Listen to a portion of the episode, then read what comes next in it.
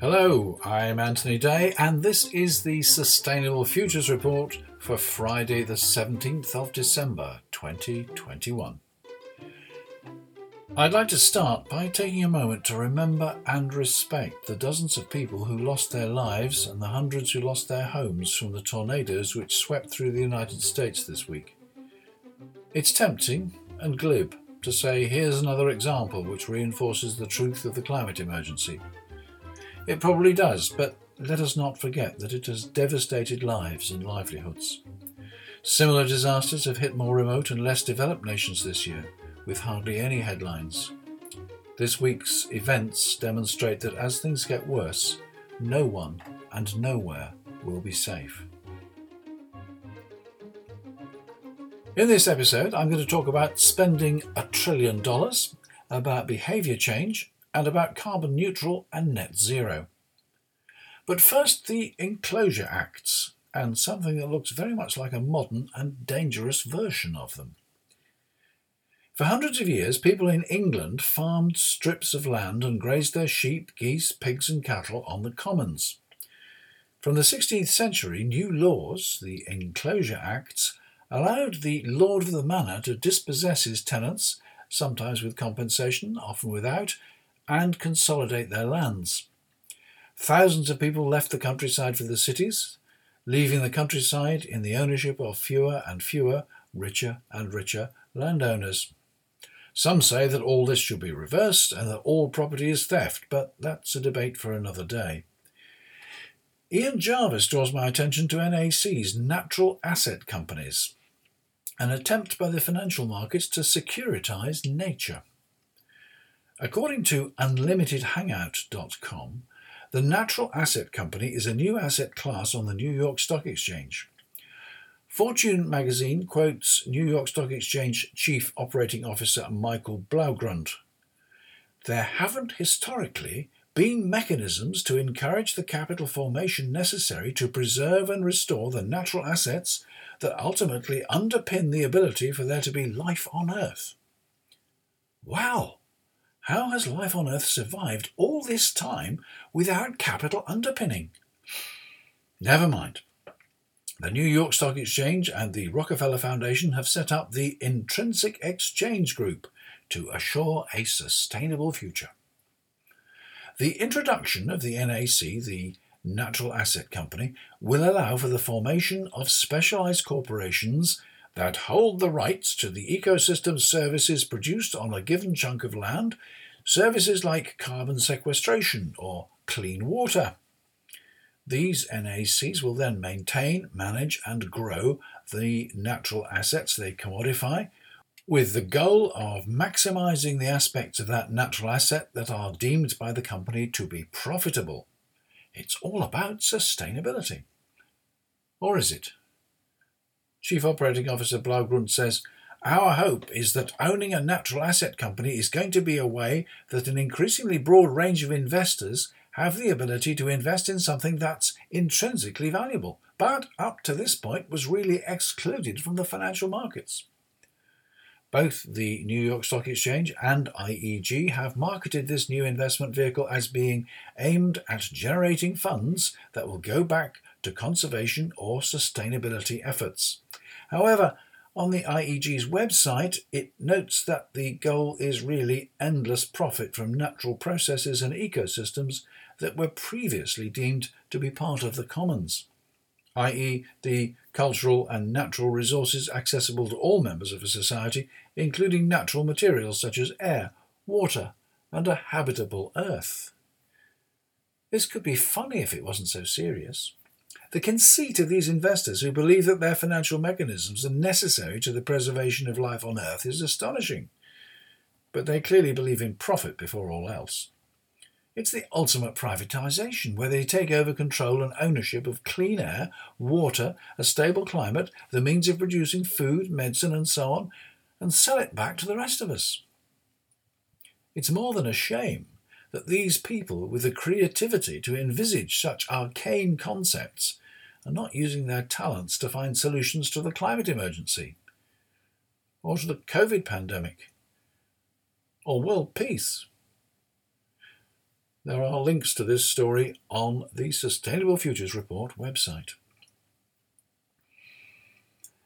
The Cambridge Sustainability Commission has issued a report on scaling behaviour change called Changing Our Ways. What does that mean and why is it important?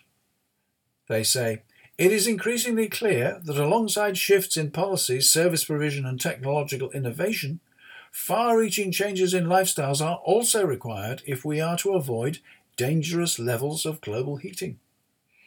There must be a just transition. To be effective and socially accepted, shifts in behaviour need to address social and economic justice and, at the very least, not further entrench existing inequalities. Research has shown that over the period nineteen ninety to twenty fifteen, nearly half of the growth in absolute global emissions was due to the richest ten percent, with the wealthiest five percent alone contributing over a third, thirty-seven percent. They say, though there is a tendency to talk in terms of nudges and tools for behaviour change, the challenge is more profound and deeply political. There needs to be a shift of power away from those actors and interests that control the unsustainable economy we have, the institutions that govern it, in which citizens are often poorly represented, and the societies and cultures built around the wasteful use of resources which leave us on course for climate chaos. Transformational change will only be possible if incumbent power is rolled back, new political spaces are created, and representation is enhanced for those most vulnerable to the effects of climate change, who have the greatest stake in effectively tackling the issue. If you listened to the recent Wednesday interview with Graham Maxton and Bernice Maxton Lee, you'll recognise some of these proposals. The Cambridge authors say, it is clear that social mobilisation is crucial to pressuring governments and businesses to show leadership and accountability for major decisions that lock in carbon-intensive behaviours. Examples include the divestment movement and community energy programmes, as well as pressure for pedestrianisation and car-free cities and against airport expansion. The goals of the Paris Agreement on climate change cannot be achieved without radical changes to lifestyles and shifts in behaviour, especially amongst the wealthiest members of society, and on the part not just of individu- individuals, but all actors in society. Determined members of the public are raising awareness of the crisis that faces us. Members of Extinction Rebellion and Insulate Britain are prepared to go to prison for their acts of protest. Interestingly, some judges are accepting the arguments of these activists and finding them not guilty. The only reaction from the U K government so far, admittedly engrossed in the continuing pandemic, is to tighten up legislation and make protests and demonstrations all but illegal. Bills currently going through Parliament will make it a criminal offence to glue yourself to the road. It will also give the police far greater powers to determine whether or not a demonstration is a criminal act. It is worrying that vociferous parliamentarians oppose mask-wearing and vaccination passports as an unacceptable attack on the freedom of the individual, while at the same time voting through this legislation to seriously limit the right to protest and to suppress free speech. How to Spend a Trillion Dollars. It's the title of a book which I picked up by chance from the library the other day. Written by Rowan Hooper, it looks at how far a trillion dollars would go towards solving world problems, including levelling up, curing all diseases, saving life on Earth, and creating off-planet settlements. I went straight to Chapter three, Go Carbon Zero. Hooper reports that the economic impact of unfettered warming caused by carbon emissions in the Arctic alone has been put at sixty-seven trillion dollars by the end of this century. He says that a twenty eighteen I P C C report found that to keep us at one point five degrees centigrade would cost approximately two point five trillion dollars per year until twenty fifty in investment in the energy sector and seven hundred seventy-five billion dollars per year in energy demand measures. The economic benefits of staying at this level of warming would be four or five times the size of the investment. He talks about batteries, he talks about wind power, he talks about hydrogen, and he talks about the extension of national and international power grids. He also quotes the work of Mark Jacobson, the director of the Atmosphere Energy Programme at Stanford University. His twenty seventeen roadmap for a global transition to carbon-neutral energy by twenty fifty uses multiple sources of renewable energy and claims that it would supply all forms of energy, including transportation, heating, cooling, and energy used by industry. I'll look at this report in more detail and comment on it in a future episode. In the meantime, maybe you'd like to ask someone to give you the book for Christmas. It'll be something to read in between catching up on this year's episodes of the Sustainable Futures Report.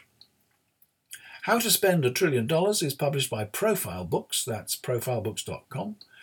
You can get it from all good tax-paying bookshops, and I believe you can also get it from Amazon. Carbon neutral or net zero? Well, they're the same thing, aren't they? There's a lot of confusion out there, but no, they're not. If you listen to this week's Wednesday interview, you'll have heard Christian Müller-Holst explaining the difference. An organisation, activity or process can be said to be carbon neutral when it has invested in verified carbon offsets equivalent to the emissions which it has created. These offsets may be extractive, removing C O two from the atmosphere, or preventive, avoiding additional emissions in the future by, for example, replacing fossil fuel power with renewables. If preventive offsets are exclusively used, emissions may be stabilised but will not be reduced. Net zero by twenty fifty is the objective of the Paris Agreement, signed at the U N COP twenty-one conference in twenty fifteen and reconfirmed at COP twenty-six in Glasgow in November twenty twenty-one. Net zero will be achieved by eliminating as far as possible all activities or processes which create greenhouse gas emissions. Examples are replacing gas boilers with electric heat pumps and powering the global transport fleet, cars, lorries, trains and planes, by electricity or hydrogen. Net zero will only be achieved in this way if the electricity used comes from renewable sources and the hydrogen is generated by a process which does not release greenhouse gas emissions. Any remaining unavoidable emissions must be offset, but by using extractive offsets alone, such as certified forestry. Preventive offsets do not count towards net zero, as they do not reduce current emissions. If you plan to reduce your emissions or your organisation's emissions, you need to be clear on the different types of offsets. But before we look at that, though, be aware that there are verified and unverified offsets. And while unverified offsets are cheaper, they are generally worthless. Offsetting schemes can be verified by reputable organisations, including the United Nations Clean Development Mechanism, the C D M, Verra, the Gold Standard, and Climate Action Reserve. There are links to all these organisations on the Sustainable Futures Report website. These verification organisations visit the projects regularly, confirm that they actually exist, monitor the carbon sequestered, and maintain a central registry which ensures that carbon credits, each bearing a unique reference number, cannot be sold more than once. As mentioned above, offsets are either extractive and actually remove carbon from the atmosphere, or preventive and stop carbon from being emitted in the future. You can become carbon neutral by offsetting your emissions with preventive offsets. This compensates for your emissions and generally helps developing nations, but it does not remove any emissions from the atmosphere. Achieving net zero is the process of eliminating all emissions from your organisation, which means re-engineering the whole process to cut out every source of emissions. It's called net zero because there will almost always be some remaining emissions, and offsets are used to deal with them. Only extractive offsets can be used for this. Offset certificates will relate to reductions that have already been achieved, such as measured timber growth verified by one of the certifying bodies. Such offsets cost at least ten times as much as preventive offsets. Achieving net zero twenty fifty, the government's stated aim, is going to be a challenge, and you ain't seen nothing yet. And Extinction Rebellion warns that twenty fifty will be far too late in any case. And on that note, I leave you for another week. Actually, less than a week, because of course there will be the Wednesday interview. As I mentioned before, this time I meet the Director of Works and Precinct at York Minster, and he explains the plans for a sustainable future. If you don't manage to catch the episode on Christmas Eve, let me take this opportunity to wish you all the very best for Christmas and New Year, or for the holidays, if that's what you prefer to call it. As the pandemic appears to be taking a turn for the worse, I hope that you and your families all stay safe. I'm Anthony Day. That was the Sustainable Futures Report. Until next time.